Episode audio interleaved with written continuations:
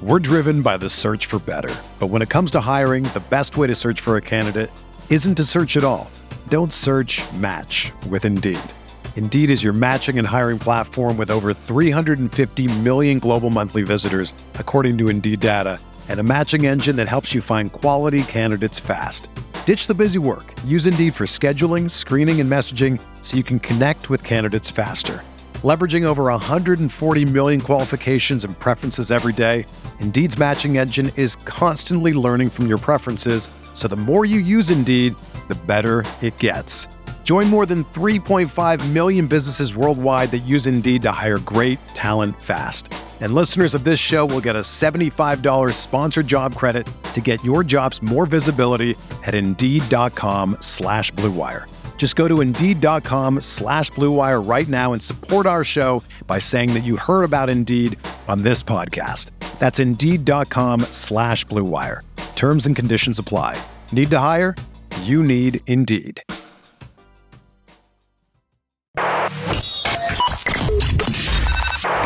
Welcome to Talking Buffalo, featuring conversations with guests from around the world of sports, media, pop culture, and all things Buffalo.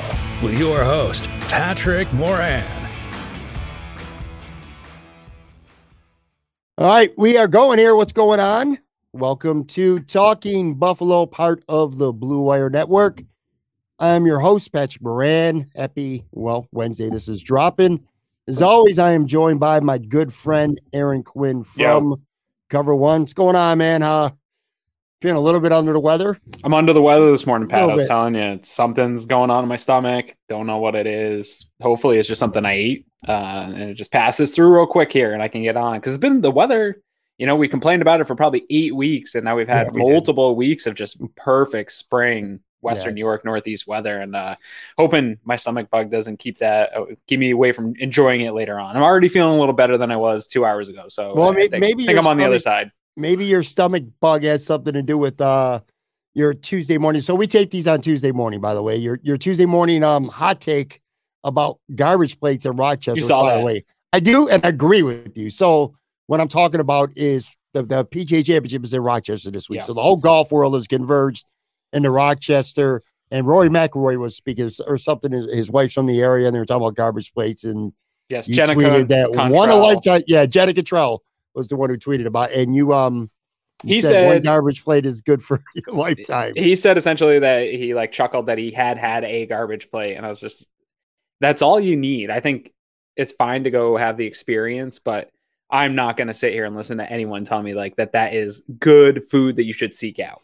I'm just not. I'm not. I'm not going to hear that. I agree with you. I'm 100 yeah. percent uh with you. Speaking of food, so I yes, I go ahead. I'll even take it a step further, Pat. Just to, mm-hmm. I know this is gonna. I love Rochester. I love the fan base of of people. Sure. I have a lot of followers in Rochester. I'm not trying to crap on people from the region.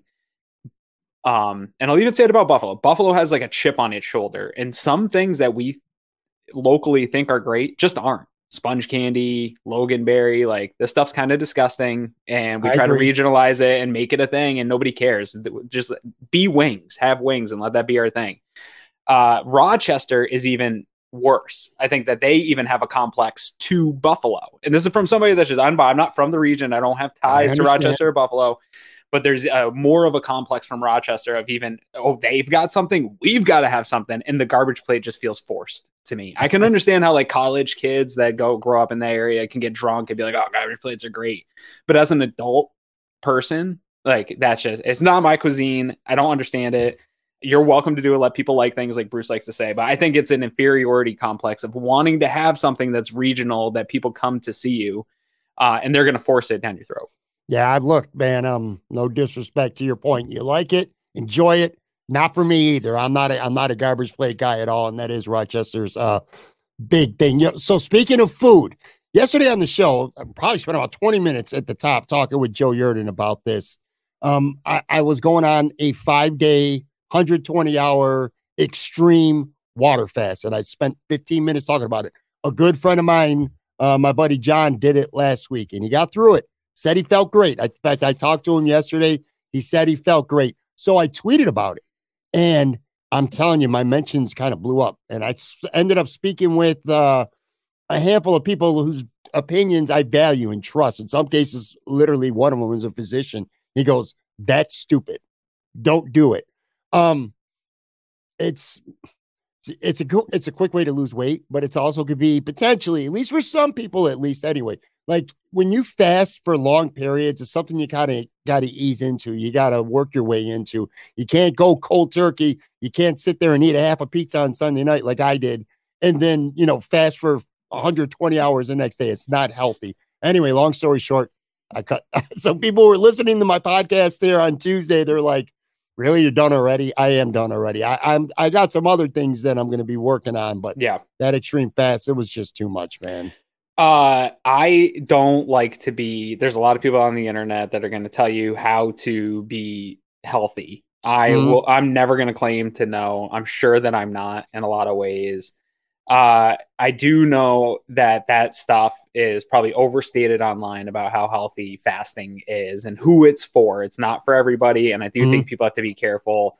Um, and I think the older you get, the more careful you have to be. The uh, more unhealthy going into it, your lifestyle, the more careful you have to be. Uh, sure. Anytime you do something like Jurassic to your body. Quit anything. If you quit coffee, if you've been drinking two cups of coffee, three cups of coffee for years and you just quit, you're going to have bodily reactions. Your mm-hmm. body's mm-hmm. going to react in ways you don't like. You're going to feel sick, like you're going to have withdrawals. And the same thing happens with food, and your body's kind of seeking it out. And some of it's okay, and there's a healthy level of it, and it kicks in your ketones and it kicks in your different stuff. But there's a, is also an unhealthy level, and you can drop in key nutrients and minerals that your body needs. And so I saw a lot of the comments and there was a lot of smart comments in there people trying to tell you to uh, drink water with electrolytes and things like that and try to keep those counts up. And i think a lot of people get into fasting and don't think about it. My only advice to you pat if you're looking to like shed weight and do stuff do a sugar detox. Like straight yeah. up cut out sugar processed sugar out of your life for 30 days. You're going to shed a bunch of weight drink all the water that you're supposed to in place of the sugar and you'll you'll cut out a bunch of weight you'll feel a lot healthier. But like right now uh my wife and I she's had some different symptoms nothing big but just minor symptoms that maybe is autoimmune related. We, so we're we're doing an elimination diet where you cut out grain sugar certain things cheeses dairy and stuff like that. And it's hard but that stuff does work. We're both going to shed a little bit of weight and we're going to drink a lot of water. And I don't know if it's sustainable or not, but I would say start there where you're still giving your body nutrients, you're still eating healthy stuff, but you're cutting out the shit. It's the yeah. shit that's making you gain weight. I'll tell you right now, man. And there were three things. So the abundance of comments was the biggest thing, but also the other two reasons why I decided that this was a bad idea for me is A, I was starting to get, I, I lasted maybe 13 hours, 14 mm-hmm. hours and I was already starting to get a little bit of headaches, and I know what it was. It was caffeine withdrawals because of pop and and coffee. I yeah. already know that. And the sure. sugar probably has some sure. withdrawal too. Yeah, and and then also going into day two, um, I drive a couple nights a week. I have a, a second job, and yeah. then like I'm gonna feel weak and sluggish, and then I'm gonna go driving six hours in, consecutively, back to back nights. So I just decided that it wasn't for me. However, I am gonna I am gonna make some changes. I have to. Like I am gonna do some. I'm at least try some intermittent fasting. Like, because sure. here's my biggest problems. Pop is, is, the number one thing, and, and I drink goddamn Diet Coke. I, I drink a ton of Diet Coke, so I am completely cutting that out. Coffee's not so bad because I don't use sugar in my coffee. I go. either I, if and if I do, it's zero sugar cream. cream. Do you cream? Yeah, yeah. Zero, and if I do it zero, it's zero sugar creamer, or I'll use half and half with no sugar at all. So I don't really use sugar in there, but that cream's a killer though. It is. It, it for sure. It is. it's better than pop. That's always my yes. thing. It's like yeah, it's yeah. better than pop. But anyway, yes, I need to drink more water. And the other thing is, is I I could get through the days, man. I eat pretty good, like breakfast, lunch, maybe even in the dinner. It's always the nighttime. It's always eight, nine o'clock where I, I, I fuck everything up for the day, you know, whether it's eating a half of a, you know, a half a package of ho hos in, in one sitting, which I can't even have my house anymore. But just bullshit, yeah. ice cream, stuff like that. I, I give it all back every night, you know. Yep. I want to get, I want to slim down a little bit. I want to drop some weight, but I also want to feel better. You know, I'm a middle aged dude. I have COPD. So when I get bloated, I, it's hard to breathe sometimes. And yeah. that's, I know that's because of pop. Pop's like my biggest addiction. It's crazy, dude. I quit smoking 12 years ago, yep. never looked back. Good then I vaped for a while, and then I quit vaping eight, nine years ago. I never looked back. But like my addiction with drinking Diet Coke or just Diet Pop, generally speaking, yeah. it's crazy. It's just, I think it's hard, man. Low key, uh, we don't talk about enough. We should get to football at some point here because nobody wants to hear me ramble about like the problems of our society. But do you think low key we don't talk about enough? Like you've all my life I've heard these conversations about different drugs and the addictions of drugs and the problems of drugs. And mm-hmm. we like openly have addictions to food drugs that are huge problems on our medical system for people. People don't feel good, but they're addicted to it. And it's not their fault. I can't I tell you how many people I've talked to that have tried to quit drinking soda and I'm also I was a former cigarette smoker in my 20s. I quit super hard. So congratulations to you yeah. for that, Pat, because probably the best thing I've ever done uh, in my life outside of marrying my wife and kids and all that. Uh, it's hard though, and I talk to people that try to quit soda. I never got addicted to it; it was never my thing. But I talk to people that do, and they had they honestly sound like cigarette smokers trying to get off of it. And I think it's an addiction that we open, we feed it to force feed it to our kids, right? Like yeah. sugar is all over the place, and we just we're okay with it, and it's it is really unhealthy. Every study that comes out, like there really is no benefit to processed sugar in our lives. It is only a negative thing, but it tastes so good. And I'm the same way, dude. When it's in my house, I got kids. Like there's holidays every three months that is just loading sugar into my house, and it's everywhere. And it's hard to not. You're right. At night, I eat healthy meals, but yeah, it's that nighttime snacking where it's like, hey, there's some Oreos. Let me just grab a whole sleeve and pound them down. You gotta you gotta understand what your weaknesses are, yeah. and, and then try to avoid them. In my case, I just don't have willpower. If I have a two liter diet coke in my fridge, it's getting drank. If I have a package of ice cream sandwiches in the freezer, I'm gonna eat them. It's yeah. as simple as that. I can't not eat them. Just and, don't luckily, be hmm. don't go too hard on yourself for too long of a time. Sure. A re, uh, 30 day reset's fine. Yeah. But anyone that's like, I have some friends that just take it too far. They won't let anything enter their body that isn't like a clean food. No, nah, no, no I'll never bro you only get one trip around this planet and have some freaking ice cream. Uh, Enjoy yourself. You know I, what I mean, dude? I agree. The one thing though, I am definitely I'm I'm going to try to cut out for good is pop, and I need yeah. to drink more water for sure. That's the one thing that I want to be more than anything else. If if one thing comes out of this to be sustainable, is that I start drinking more water and no pop. And just that alone, I think would uh you will feel a little better. bit healthier. Yeah, absolutely. All right, so we're gonna get into some Bills talk in just a few minutes here, but one of the things we like to do on this podcast is we always talk about music. We always yeah. find a way to talk about that shit. And nine out of 10 times, it's stuff that we like. I decided to kind of flip it up uh, and do something a little bit different this week. I asked Aaron and I gave him kind of a homework assignment. I wanted to come up for, from time to time, we do the TV power rankings. And today we're both power ranking our top 10 least favorite songs of all time. Again, we always talk about songs that we love. Today, I wanted to mm-hmm. focus on songs that we don't. I'm going to pull up a graphic, and Aaron, your your list will go first. You can go through them.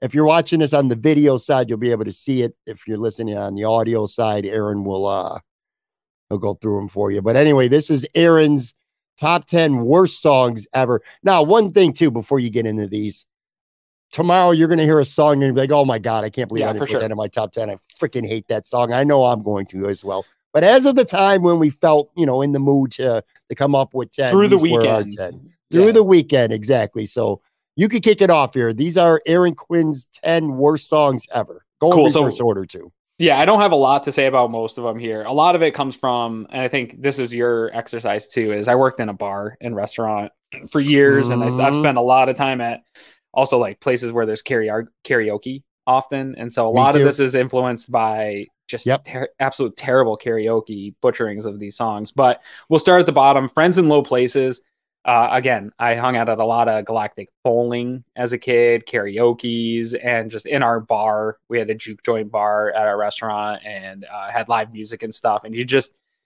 drunks singing this is not fun. Just like hearing it at one in the morning is just not. I hate it. I'll never be cool to me. It, there's nothing cool about bragging about hanging out in shitty dive bars. Also, my wife's gonna be mad at you for that. That's fine. I, I, agree. I look at. It, I wouldn't put it on my list, but it's probably the most overrated Garth Brooks song anyway. For sure, and it's just like an annoying anthem. Sure. that people start singing out. Uh, hanging. Or uh, no, that's later. Uh, who let the dogs out? Super annoying song. I don't really have to go into that. It's just I don't know how it slid so far up the charts in the 90s with all the great music that was there. Uh, Stairway to Heaven is actually a very good song. I love Led Zeppelin. It's how it's been used in our society. Like high school dances, get that shit out of here. There's so many good love songs. Like, and then there's that like weird pause in the middle where nobody knows what to do. Like, how it became what it was in our society from the drug riddled 70s to being a, a, high school student in 2000 having to listen to it at, high school dances makes no sense to me and for that reason being there like i just always hated that aspect of i don't know if you experienced that in high school if they played it at all your dances too but i feel like it was almost always played at dances from middle school through probably um and i, I like it. this is probably the one song on your list well actually there's two songs on your list so that i'm like really this is my this is my shit. You like Uh, Stairway to Heaven? I, I do like Steroid. Heaven. Again, it's just the use. I like the song. I like Led sure, Zeppelin. sure. Uh, seven because I got high. Again, it, similar Great to Who. Let the Dogs Out. It's just a stupid song, and uh, I am all for people smoking weed as much as they want, talk about as much as you want. But this was just a dumb anthem Agreed. du- of dumb, stupid pot smokers that just wanted to be like, "Oh, I got high and getting high is fun," and it just annoys me. It really does. Six, Du Hast. This is more of a this style of music, and it, this represents just an idea for me that if your music f- sounds angry and hateful, I don't want any part of it. I Mhm. only want music to feel good. I don't have angry bones in me unless the Bills are losing. Other than that, I don't want to hear like this stuff just does, does nothing for me. Absolutely. I hate country, but I hate like angry music even Mhm. more. Um, yeah, but I, I know you're gonna not like this choice here at number five. Yeah, Usher featuring Not, Little yeah, John. not a fan of this choice. what, what it was for me, Pat, is this era of music, um, coming out of like the mid to late 90s where you had like really a merging of hip hop R&B and remixes and good sounds. Mhm. and then all of a sudden all these lils started coming onto the scene Lil Wayne Lil Jon and it just sounded absolutely terrible to me. Everything about Lil Jon's voice I hate. Like and then th- when it became like Chappelle obviously did like yeah! and everybody's doing it all the time. And uh he's not talented Well, John is not a talented person and he became like a huge star for a small period of time for just for shouting on records and I just I hated that whole style of rap and I love Usher and so Usher having a super heavily popular song that has this idiot uh, associated to it drove me nuts so it's fair. uh, "Achy Breaky Heart," Billy Ray Cyrus. I Good just, choice. Stupid song. It's it. just a really annoying, twangy song. I don't want it. Uh, "Picture" by Sheryl Crow and Kid Rock. I actually don't like either of these people. I don't like any of their music, and so them coming together for a super annoying song. Pat, you know me. Um, uh, my my list of favorite songs is probably a lot of people's worst songs. I love ballads. I love mushy songs. Me too. Me this one sucks. It's just not it. You- this spoiler alert. It's not the last time you'll be hearing about this song. Yeah. Right, go ahead. I'm sure this one is at 142. Number two is Hanging Tough, New Kids on the Block. It's a stupid song. They sound stupid. They don't look tough. Nothing about New Kids on the Block is cool at all. They're a bunch of idiots. this is going to surprise you. I agree with you. I love New Kids on the Block. You and I disagree on how we this song them. didn't fit I hate were. this. Yeah, this song was just. Look, I know it's a cheesy, whack era of music, but this that shit was just too whack. That was a Particularly terrible whack. song. Agreed. So I'm actually with you on that one. And the number one is the like most all-time butchered song in every dive bar in the whole country is "Amazed by Lonestar." Like you can't go to a karaoke night without hearing it. You can't go to a dive bar without hearing it over a weekend. And I hate it. I hate everything about it. I hate every remake of it. I hate the twang of it. And again, I love love songs, and it probably should be good. I think it's just been over everything to me. Real quick anecdote, and I don't like the song either, by the way, but real quick anecdote to, to Lonestar before I get to my list. My wife, when I first met her, was a singer. And she actually she performed at Dunn Tire Park, Taste of Country, um, some contests there. She- anyway, long story short, she recorded in Nashville before, and the person that wrote songs for her and she recorded with was um, Keech Rainwater's mother. Keech Rainwater is the drummer for Lonestar. And the year where my wife performed at it was Dunn Tire Park at the time, the Taste of Country con- there was some kind of local contest. Anyway, Lonestar actually came out, the drummer came out and was doing the sound check and stuff with her. So kind of had that connection to Lonestar. Long story short, I agree. I, I'm not a fan of that song. And there were a couple Lonestar songs I liked. That one was not one of them. But um, yeah, little Moran family connection though to uh I like it. Your wife's gonna hate my list then. No, well, I think she's gonna sh- she'll hate that you had any Garth Brooks song on there, Yeah. and I'm gonna show her this too. She's like the biggest Garth Brooks fan in the world, but that is an overrated song. Like, Yeah. there's Garth Brooks has a lot of good music. That is Sure. not one of his uh good songs. So anyway, all right. So that was Aaron's list. Let's get to mine here. I'm gonna start at number ten. Uh, Sweet Home Alabama. I have the Kid Rock version written down. I I hate that. Also not that big of a fan of the original Lynyrd Skynyrd version either. I'm just gonna be completely honest with you, but I just to your point, I, I don't like Kid Rock. I think he's one of the most overrated artists out there. I hate even calling him an artist. I, I don't think he's got much talent at all.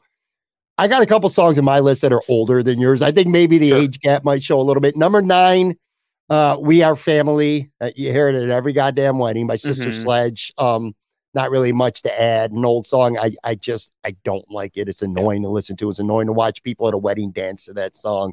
We're being haters, by the way, here. So this is what it is, right? We're songs. Yeah. yeah. Number eight. Now listen, man, I don't hate country music, modern country. There's a lot of country that I do enjoy, but some of the ma- most mainstream popular country songs I can't stand. And one of them I have number at eight here, Cruise by Florida Georgia Line. I just hate the way the guy sounds when he sings. I hate the lyrics. I, I just think it's really corny. I uh, particularly uh, hate this group. I've heard them like three or four times. Yeah. And just stay in your lane. Agreed. Like make some now, country music. In, yeah. yeah. I lived now living in Florida for five years. I mean, they're popular all over, but they're really sure. popular in Florida. I, I, I hate that group. I think they suck. Uh, number seven. This one, man. I don't. Uh, shiny happy people. I, I I can see why people would like the song. It just I don't know. It just maybe it's because to your point, I bartended for a long time, restaurants, been around a lot of karaoke, the jukebox, and this is a song that people just sing at an annoying loudness to me. I don't know. I just it's such I a didn't 90s get this song. vibe for me as a 90s kid that there's a couple on here, but this one to me stood out. Yeah. All right. Well, that's seven. Six, I got All Star by Smash Mouth. Just I, hey now you're a rock star. Yeah. Stupid song. I hate it. Yeah, it is. Uh Number five, this is a more modern country song, country slash rap. Uh, Old Town Road. I, I, I don't like. What am I going to say? The lyrics are stupid. I, I, I, was gonna start singing them, but then I would sound like a complete moron, so I'm not gonna do it. And it sucks because it's catchy and it'll get stuck in your head. It is, but I don't want it to be stuck in my head because I don't, I don't like it. Yo, I got little kids right now, and uh, there's like the kids pop version of all these songs and mm-hmm. stuff. And that this Lil Nas X one, not anymore. My kids have like worn it out. But when kids, I think you know this, when kids get, uh, well, the, you probably your kid didn't have a uh, access to like an Amazon Echo. My kids no. can just say, play this song, and it plays on repeat all day. And they played this thing on repeat uh, months, dude. It is a terrible song. I hate yeah, it. Yeah. I absolutely hate it. Uh number four, Love Shack by the yeah. B52s. Probably, well, there's two karaoke songs that I hear heard a lot through the years that really annoyed me. And this one is the second worst one. Uh the worst one, which is number three on my list, Paradise by the Dashboard Light by Meatloaf. I hate you. It song goes. Well, you like the song? It rest, goes on forever. Rest in peace, man. Meatloaf, man. I'm sorry he's dead, but it doesn't make his song any good, man. I, I hate this song. I, I really do. It's my least favorite karaoke. It is a song, long song, yeah. yeah, ever. Uh, number two, look, not I'm not anti-feminist whatsoever, but yeah, I was alive by Gloria Gaynor. God, I, there's so many better songs from that era, that disco era, than this song. Yeah. And this song is always played, and it's always at the forefront of everything. And again, another wedding song I just, ugh, I, I, hate it. I hate. I, I hate when it's used as like again. I'm not going to say I'm the most feminist guy ever, but like if you knew my lifestyle in my house, I, like I'm very much in support of women. But me to too. me, this the one that annoys me about this song is the girls that are like from breakups and like empowering themselves from a breakup with a man. Mm-hmm. Like I'm gonna get over this there's probably better songs for that. There's there's a million better female empowerment songs than yeah. this one. That's all yeah. I'm saying, man. I agree. I, I hate that song. And then yeah. number one, the one song that we actually agreed with. This is number one on my list. Probably my least favorite song ever. Picture by Sheryl Crow and Kid Rock. I agree with you. I, I cannot stand Kid Rock. I think he sucks. I actually He's saw him terrible. in concert. I saw him in concert at Darien Lake one time, and that was just about party. And the, the show sucked. It was stupid. And I don't hate Sheryl Crow, but I think Sheryl Crow was very overrated during that era. Yeah, she just we just talked about this last week. I didn't really bring her up last week, but she went into the Rock and Roll Hall of Fame last week, or was named an inductee. I don't like that. I don't agree with it. I think Cyndi Lauper should have been the female kind of pop star to go in this year. And anyway, just everything about that song, the, the, the slow, boring pace of it, the the lyrics, how long was that on the Billboard this. charts too? I feel like it was all over the radio. It was a very popular song, and I know there's going to be a lot of people out there, mainly rednecks, probably that are going to be pissed off at both of us for having this in our uh, both of us having this in our list. I just I hate this song with such a passion, and it bothers me. You put this on at a jukebox, Aaron. We could go to any bar with people there. And if you put this on the jukebox, there's going to be a good amount of people who are singing along word for word with it. Absolutely cannot stand that song, man. Oh, gets to me a little bit. Anyway, so are you looking it up? I am trying to look it up here. It was peaked at number four in April 2003. Uh, hmm. Peaked on the country at number 21. Um, so, yeah. Yeah, uh, whatever. Maybe it's not as hot as I thought, but I remember that thing being all over the radio. Yeah, I, I yeah. Again, I do think anytime we song. talk, anytime we talk music, Pat, anytime I talk music, I'm for sure going to piss off the South. I'm for sure going to piss off a bunch of angry too. folks. Like country is very popular, and I just don't get it. And so is like the angry stuff that I talked about, like that angry yeah. music. I just don't get it. I'm really, um, I like the style that I find. I'm like very much hip hop, R and B, EDM, electronic music. I like some like rock and roll and classic rock and, and some of the jam band stuff too. Like I, have got other tastes, but those spectrums, like the super twangy, the super angry, I just I just need a, a mellow vibe, dude. I'm telling you, I think I could sell you if I've really tried hard. I think I could sell you some on modern country music because some of it there's a lot of good ballads. I'm generalizing, right? Yeah, we, I mean, we all do that with some music. I'm sure there's even some angry music that you actually sure. like a little bit here and there, but Sure. Country music has grown on me. I used to hate country music, but I'm I'm I'm not all in now, but I'm more in than I was before. And I realize there's a lot of good slow songs, ballads, country ballads. Like I would get into songs now that for country fans, they're they're 10 years old, and I'm just discovering here's some the, of them right now. Here's the thing that I always come back to about that. I agree. Some mm-hmm. of my favorite love songs growing up were country songs mm-hmm. that were converted by R&B artists, R&B songs, and the R&B versions are better. like yeah. it, like go look at the ones Brian McKnight. I was going to die music. instantly. Brian McKnight. Uh, yeah. All-4-One did it in the 90s like those were originally country songs that they mm-hmm. converted into an r&b song and they had major success and it just sounded better look what Whitney Houston did with uh, "I Will Always Love You." She took Dolly Parton's song, made it's one of the most iconic hits ever. All right, let's take a, a quick break. Come back, and we're gonna put AFC teams into tiers Be right back. We're driven by the search for better. But when it comes to hiring, the best way to search for a candidate isn't to search at all. Don't search match with Indeed.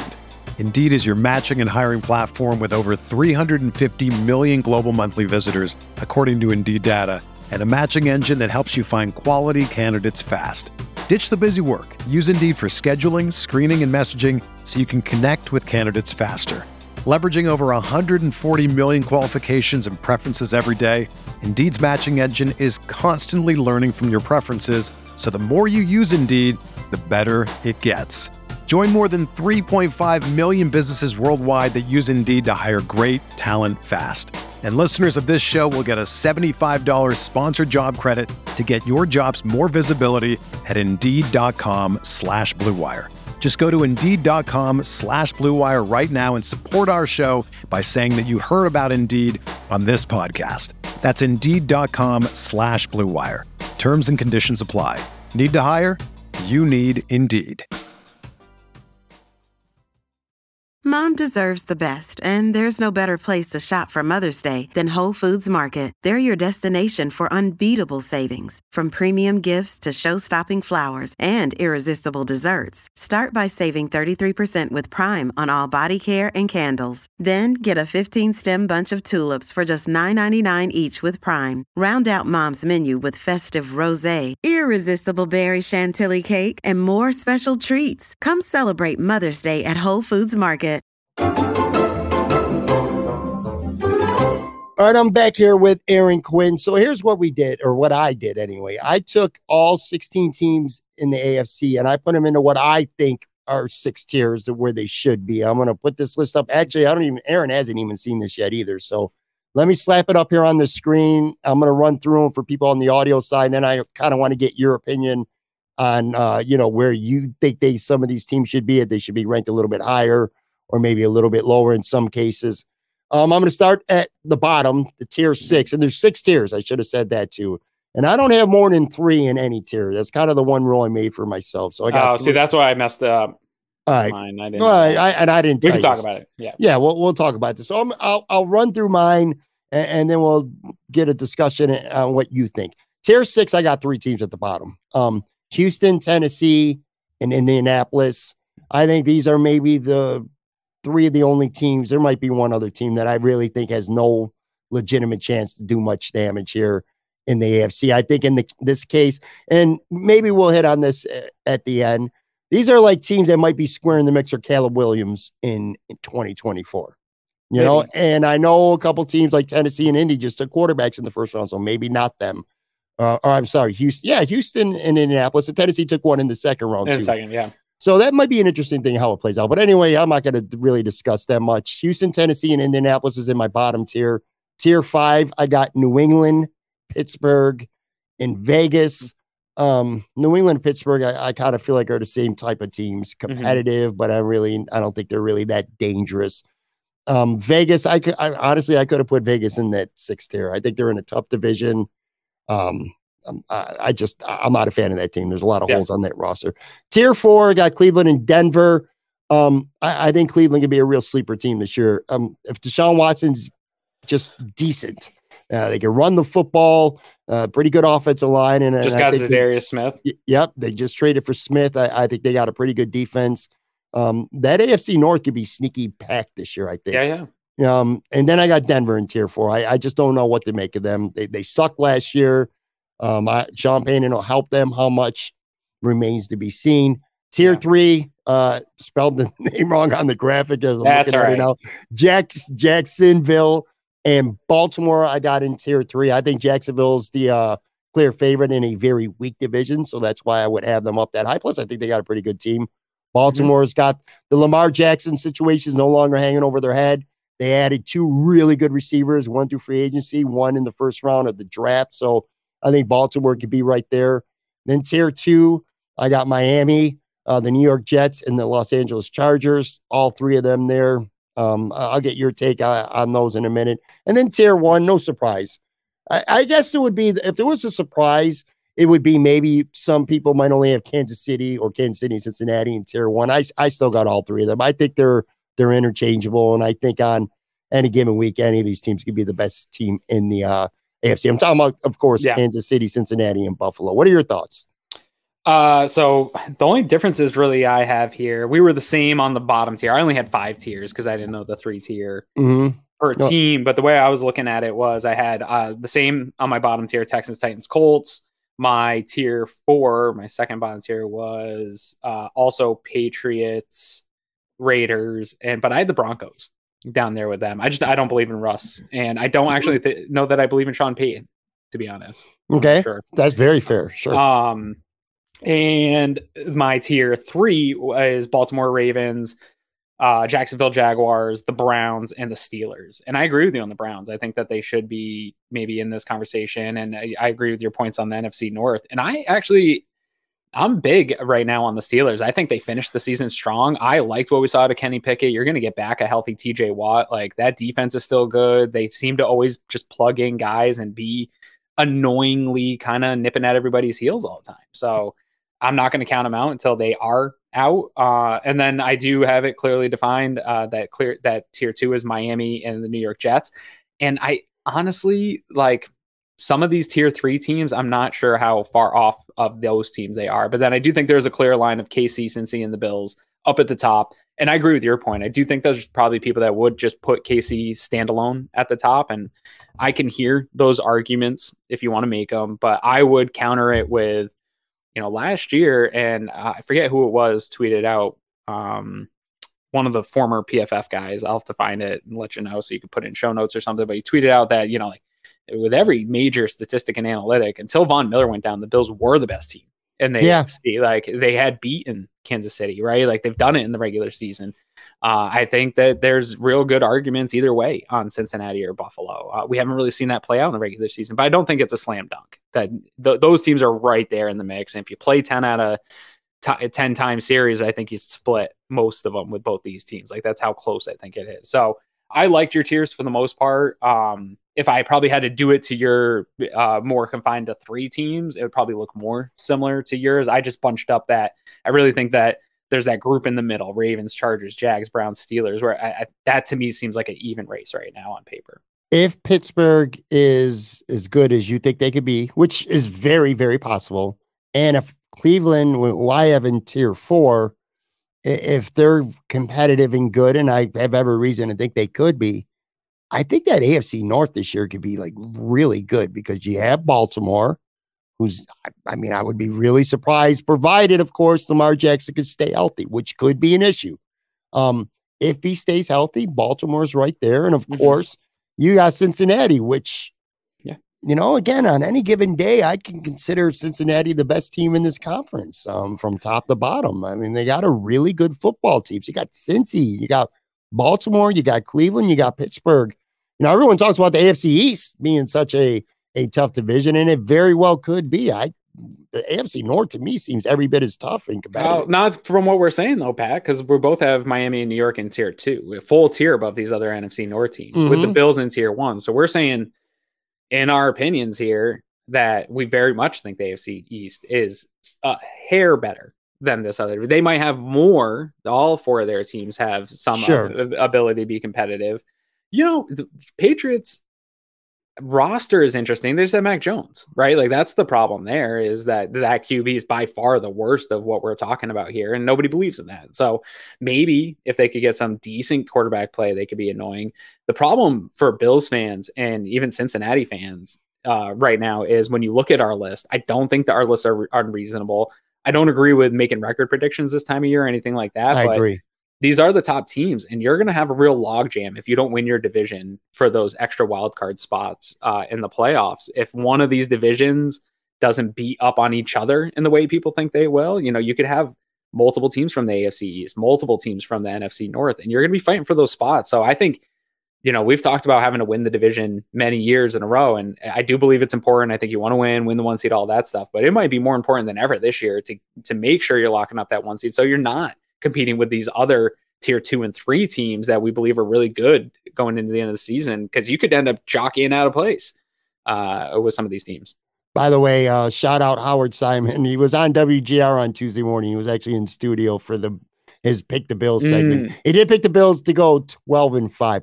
Let me ask you this question. So we, yeah, yeah. we look at this list of all these tiers in the AFC. If you had to say right now, and this is so ridiculously unfair to, to ask you this in May, but I'm going to do it anyway. You look at the all these teams in the AFC. Who do you think has the biggest potential to be last year's uh, Denver Bronco? A team that a team that we thought would be good, that really underperformed and, and, and underwhelmed pretty much across the board. Now, I might look at this and say Denver might repeat itself and be that same team again uh, this year. But it's tough because I feel like this is, for the most part, a, a, pretty loaded conference. But do you see a team that you look at and you're like, a lot of people are high on this team, and they very well could be good, but I could also easily see this team being, like I said, last year's Denver Broncos, where they just really underperformed. Yeah, to me, it's the two AFC East teams, Miami and the Jets. I think the Jets probably have the more likelihood where you can see ways where it would go south. Uh, Aaron Rodgers, while a huge improvement over Zach Wilson. He is aging. He does come with some baggage, whether it's perceived or not, in terms of his persona and how he deals with the media. And how, there's questions about how all this is going to work. So you can see that sort of just not working. And people have warned. Aaron Schatz of Football Outsiders has warned like the sustainability of the Jets' health on the defensive side of the ball that historically is not held up. So he's not expecting them to be able to stay as healthy throughout the entire season with that talented defense, which should in turn impact how what they're able to do for performance from that defense that we saw last year. So those things sort of line up to saying, hey, they could probably fall fat flat from the national buzz and really be maybe struggling to get that last playoff spot. Uh, in Miami, obviously, there's questions about Tua's health. My thing with Miami is I've come a little bit off of my stance on Mike McDaniel he's a much smarter offensive mind than I gave him credit for when he came. He really is. They, like I think a lot of people get labeled that and they're not. They just rode mm-hmm. coattails of really good offenses. He does some real genius stuff with the offensive side of the ball. I still don't believe in him necessarily as a head coach of an organization that's going to be the right head coach to do the things that they need him to do. So I could see that being again kind of this season where it's a very explosive offense, a lot of fun. Everybody's talking about it they just don't have all the pieces to put it together and it falls flat of expectation. I tend to agree with you. I think the Jets they, they could go either way. They're an enigma to me this year because of Aaron Rodgers. I think they have a very good roster, not counting uh, you know, before they had Aaron Rodgers. I thought the Jets were a good team who just needed competent quarterback play, which I think Aaron Rodgers could provide. But you yep. could look at it from him being old and going to a new team like Russell Wilson did last year and kind of getting those same results. Russell Nate Wilson. Hackett. Russell Wilson, yeah, got Nate Hackett again involved. Russ Wilson did not lack weapons last year. That's for damn sure. There's plenty sure. of them in Denver. And they had a good defense. Yeah, right? and they had a good defense. And kind of feel the same way about the Jets. Jets got a good defense. They got Garrett Wilson. They got Lazard. They got uh, Breece Hall coming back. They got plenty of weapons on offense. So you can look at it as like maybe it takes Aaron Rodgers, maybe he just doesn't have it anymore, or maybe it takes them time to, to build up that continuity. I will say, though, if you're a Jets fan and you're looking for optimism, I did hear a stat in fact, just yesterday, in fact, where I heard, and I didn't think of this, but the Rams with Matt Stafford, they won a super their Super Bowl the first year with Stafford was their quarterback, and the Tampa Bay Buccaneers won the Super Bowl. Tom Brady's first year as their quarterback. So Aaron Rodgers going to the Jets and the Jets winning the Super Bowl, you know, quarterback with a new team, it would not be unprecedented at all. Um, I, I just I don't buy them. In Miami, to your point, they're they're so dependent on Tua, just like the Bills, though. I mean, are on Josh Allen as well. If Josh Allen doesn't go down or if he struggles,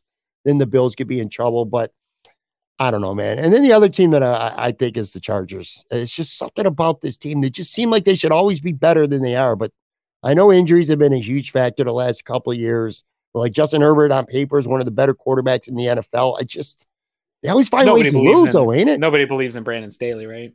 Yeah, uh, just oh, man, I don't know. Um, I don't know. So anyway, we'll see how that plays out quickly before we get to our uh, fill in the blank thing to end our show here. Um, yeah. positional group. So I talked a little bit about this with Joe Yerdon. Uh, somebody I can't remember. One of the mainstream outlets was talking about each team going through and what is and asking what is your weakest positional group right now. Sure. What do you think right now at this time is the Bills' weakest positional group? Because I wanted to say linebacker, but then I'm like, all right, yeah, they might have a hole right now at middle linebacker, but they only play two, and your other linebacker is literally a first team all pro. So how much of a you know a positional weakness is that when one of your two linebackers is one of the best linebackers in the NFL? I don't know. What do you think? Well, I mean, it's and, tough because then if you're going to uh, say something about like offensive line or tackle, then you have to also associate, well, we have Dion Dawkins, but Spencer Brown's not super great, right? Like that conversation mm-hmm. still exists for some of the other positions that we'd be talking about. But what was the point you were going to make? I was going to say that I don't think this is taking a homeristic point of view when you look at the Bills roster, and it's really hard to find a, a true weakness. Uh, we don't need to discuss quarterback. Running backs got plenty of upside. Wide receiver, you got one of the best receivers in the NFL, and I still like Gabe Davis. And they got better depth there now. Um, defensive tackle, they had Puna Jones. Like I said, linebacker only played two of them. I love the secondary, at least maybe not for the future at safety, but I certainly love it this year. I, there's not really positions that are very weak on the Bills right now. I mean, again, maybe some might be a little more stronger than others. I probably would say the offensive line, but I don't necessarily think the offensive line is a weak spot. You know, it's uh there's three spots to me that are, in my opinion, flaws that need upgrading, at least on paper right now, mm-hmm. how I perceive it. Guard could be not what we think it is with all the additions. That might not that render, would suck. Yeah, that would suck. But uh, none of them are slam dunks uh, but they at least put enough bodies there that I feel good. Uh, Spencer Brown, I'm not going to stop talking about it. To me, that's a weakness until I see it from him that he's more consistent. Um, to have that only as your starter with no true competition for him feels like a flaw in your uh, uh, roster. Maybe the missing thing that you have. I agree with you. The linebacker is probably in this conversation, but because you have, like you said, Milano there, but more to me, it's the depth and competition maybe isn't as high end ceiling as Spencer Brown can be, but at least they have a real competition at that position. We're going to see some iron sharpens iron and guys getting better this offseason and pushing at that spot. And so I'm hoping that that brings out a better result for that position that we're going to get at right tackle. Uh, the other sneaky one would be not knowing the return timeline for Von Miller would be the edge position in that mm-hmm. you have. Greg Rousseau, who I think is a high level talent, but then you have really a bunch of probably subpar, uh, b- below average, sure. rotational edge rushers. And that's fine when you have Von Miller. It's not great when you don't. And I don't know how long that's going to be. So there's like, that's kind of a sneaky hole, in my opinion, that's kind of sitting out there with a lot of unknown around it. We'll talk about it in future weeks, but without question, Spencer Brown becoming a good tackle. Terrel Bernard, surprising with a lot of people, especially me, and being a good middle linebacker would be a, a nice addition. Mm. And then I'd say maybe Boogie Basham or AJ Epenesa, either one of those guys really stepping up and having the kind of year that you hope that a, a second right, round right. pick could have. Those would be uh, big additions. All right, so we're going to finish with our uh, weekly fill in the blank segment. I read off four questions to Aaron, just life stuff, pop culture stuff, and uh, he'll give us his answer. Let's start. Uh, oh, here we go. A movie that makes me cry every time I see it is blank. I got two here. One because it's a Christmas movie, Klaus. It's an Good animated one. animated Christmas like movie. That. It touches my heart and warms me up every single time I watch it. It's a great movie. If you haven't seen it, watch it with your whole family. Fantastic story. Uh, the other one is uh, Eternal Sunshine of the Spotless Mind with Jim That's Jim Carrey. Yeah. Yeah. Have you ever seen one. that one? I have. It uh I've watched it. It's maybe like the third or fourth most watched movie that I've ever seen. And I used to go with a buddy of mine and we would watch it at this little local indie theater in our town. And uh the story behind it, like it really the perspective right? Like sometimes you think you want to forget something or you don't want something in your life. And then like the way they the cinematography of how they saw him like losing those memories and like it just I watched it at a really young age and it gave me a lot of perspective of like, hey, even when things seem bad in the moment, like you want to hold on to that. So that is all the stuff life's made up of. And it, it just hits me in the feelings, even talking about it. Just no movie had like more of a philosophical, like, wow, breakthrough for me than that one. Sure. I, I'm going to tell you right now, too. I'm, I don't know if I've talked about this before, at least not to you. I'm a big crier, dude. I cry yeah, I can see so that. often at movies. I, I'm a very emotional dude, wear my heart on my sleeve, constantly cry at movies, happy cries, sad cries, uh, TV shows as well, but we're talking movies here. I, I've talked about this movie a million times because it's probably my favorite movie or one of them of all time. It's not a sad movie, but Rocky 3 because hmm. when Mickey dies in Rocky 3, I swear to you, dude, if we put it on right now and put it on this screen, I probably would start shedding a tear or two when he cries. Rocky's reaction and, and Paulie and everybody in the locker room, and this is after the first Clubber Lang fight. And by the way, I'm giving a spoiler away. The movie's from 1982, so I feel like I could uh give the spoiler away at this point. But yeah, man, Mickey dying each and every single time I watch Rocky 3, which again, I I watch it mainly for inspiration. I love the movie, I love the action the first Rocky, the first two Rocky movies felt a little bit old school, which they were, whereas yeah. Rocky 3 kind of felt a little more modern with the times in the 80s. But anyway, yeah, when Mickey dies, dude, I just I I lose it every mm-hmm. uh every single time. All right, here we go. An underrated actor or actress is, and I'm sure there's lots of choices, but there's a ton of choices. And I, I think this will be like the music thing is as soon as I get off here, I'm going to see some sure clip or something like, oh, that's the guy I should have picked. Uh, for me, it's Dominic West. Do you know the name Dominic I, I, it sounds familiar. He did you ever see The Wire? Yes. McNulty. Oh. Sh- oh my God. Yeah, yeah, yeah. Now uh, you say that. Hell yeah. I knew the guy's face. Yeah. I know his face real well, but the name, I, I, didn't put the name to it. Yeah. He sure. uh, also uh, Showtime show The Affair, which I watched really. It. I watched I it. love it. His role. I watched. I love the early seasons. Yes, the way they wrote that. It of dropped a little bit, but yeah. The, perspectives of how they're anyway that the first season was really good and he was in the I wedding just, singer when every time I see him, he's just a good actor. And yeah. when you said underappreciated, I just that role of McNulty is one of my favorites uh in TV all the time. That whole show's great, and the the way his character was developed, fantastic to me. And so I, I loved his role there. So I want to give him a little flowers here. Today. You know, we talk about you know, male uh sex objects in movies like Matthew McConaughey and Ashton Kutcher or in all these great rom coms, you know, um, and, and, we talk about them all the time. People sleep on Hugh Grant. That's my pick. I'm a big Hugh Grant fan, man. Yeah. He's been in a lot of good movies. I love Notting Hill with him and Julia Roberts. He was awesome in that role. Um, Love Actually, it's a well, some people might argue it's not a Christmas movie. You might be one of them. um, I love I love them in that movie about a boy uh, music and lyrics. The Gentleman, which was a, a serious role. Um, two weeks notice with Sandra Bullock. That was actually an awesome movie as well. So I'm a big Hugh Grant fan. I think he's. I think people sleep on him when it comes to those, like I said, those male, sexy rom com type of uh lead actors. Like Hugh Grant a lot. Uh, what else we got here? We got two more. I don't. I don't like this question. I'm gonna like ask it, it. I don't like it Yep. because I don't even have a good answer, but I'm to ask you at least. Uh, a worldwide known company I'd like to work for is so if you had to work like in the corporate world and you go work for any big corporate company anywhere that you wanted to, who would you Yeah. want to work for? So I'm gonna cop out. I usually do it once a time here. None. I'm gonna answer none of the above. I don't one. I I don't. I don't want to work for anyone at all, anywhere, ever, at any point in time. And two, you can ask my wife, and I'm not even joking about myself here. I don't. I don't even think I'm capable of like working at a place that has an HR department and like has rules. No, dude, I'm not. I haven't done it ever in my life, really. Like in high school, a little bit. I worked in a restaurant for 20 years. Then I owned my own business, and I've been freelancing since. Like, I just I'm the restaurant uh, industry years rewired my brain so I don't have an appropriate governor for like making appropriate comments and jokes and saying things that may like and listening to HR rules and things like that. Like there's none of that exists in restaurants. I'm not saying anything that people that work in restaurants don't know, but none of that world exists. And so I'm I swear all the time, I cuss all the time, I say really inappropriate things.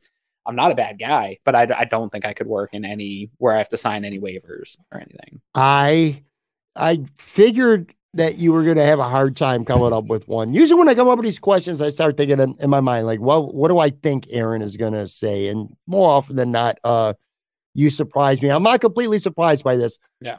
I will say though that one thing I know you like doing and that you do very well is graphic work. You know, doing stuff that graphic artists do. Sure. So I'm, I was trying to picture myself in my mind, like maybe you design some ads for like Nike or something. You know what I'm saying? Some of I that could, stuff I could see you in in that Mm. field. We're both copping out here because I really don't have one either. I would say maybe it would be fun to work for a uh, a major record label. You know, Yeah, to be involved. be cool. Depending on Yeah, what yeah. kind of what your role is, and this is kind of a really a, a lame duck question to ask you because you know I should have said what kind of role do you want to do too. Like you could put me in somewhere I have something to do where I can work directly with artists, maybe doing something in the music world, like working for Motown or something Sure. like that would be uh would be something that would probably be a lot of fun. All right, last question here, then we'll get out. Um, the best thing about my teenage years was For me, Pat, it uh, unfortunately to my high school education and how it- much I was able to get out of that, it was all about girls and flirting and dating and love songs and dances and all that stuff. Man, I just I like talking to girls on the phone. I like Mhm. I like going out with like that new love feeling, even breaking up and going through all Sure. that, like all of that process of being just like a young, crazed hormonal kid, uh, just was so much fun. And I hope that people get to experience that. Yeah, and you know, sound a little bit old and maybe a little bit cliche and corny here, but for me, it's just it, it was the friendships from high school or being a teenager. You know what I mean? The a lot of friends that I, I became friends with when I was a teenager, I still seek out to this day. A couple of weeks ago, I talked about having a birthday party. and It meant a lot to me that people that I went to school with some 30 years ago or so met out for my birthday at the bar and, and we had a really good time. But yeah, I look back and I'm like, you, you, you hung out so much, so much, um, you hung out more often with people and you did more things with people in person. Whereas these teenagers now, my kids were, and where your kids are headed when they get older, they're going to do a lot of stuff online, interactive things like that, which is fun and it's cool too. But it's it's not quite the same as getting outside Sure. and playing football in the street and playing floor hockey in the street. So by the way, next week we're gonna, I found this perfect meme, but I saving it for next week. A, a conversation about parenting and the gap with your kids right now and my kids who ain't kids no more, and it kind of Mhm. got me. It got me thinking about something that would be interesting to talk about. We'll do Let's that it. next Yeah. week. Yeah. Kids are So weird any- now. Yeah, they are. They're super weird. Yeah. That's true. All right, make sure you give. Oh, by the way, too, check out Locked On Bills. Uh, Joe Marino this week. He's doing this series on uh, t- ten most important players to feature the Buffalo Bills. He had ten guys. I was lucky enough to be one of them on his panel. We did these video segments.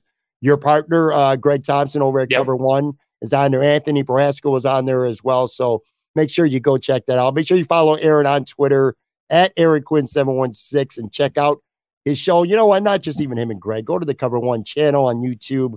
Pretty much putting out a show every single day. Bangers out there, man. Appreciate it, man. Yeah, Thanks, we- brother. Take care, man. Appreciate you, man.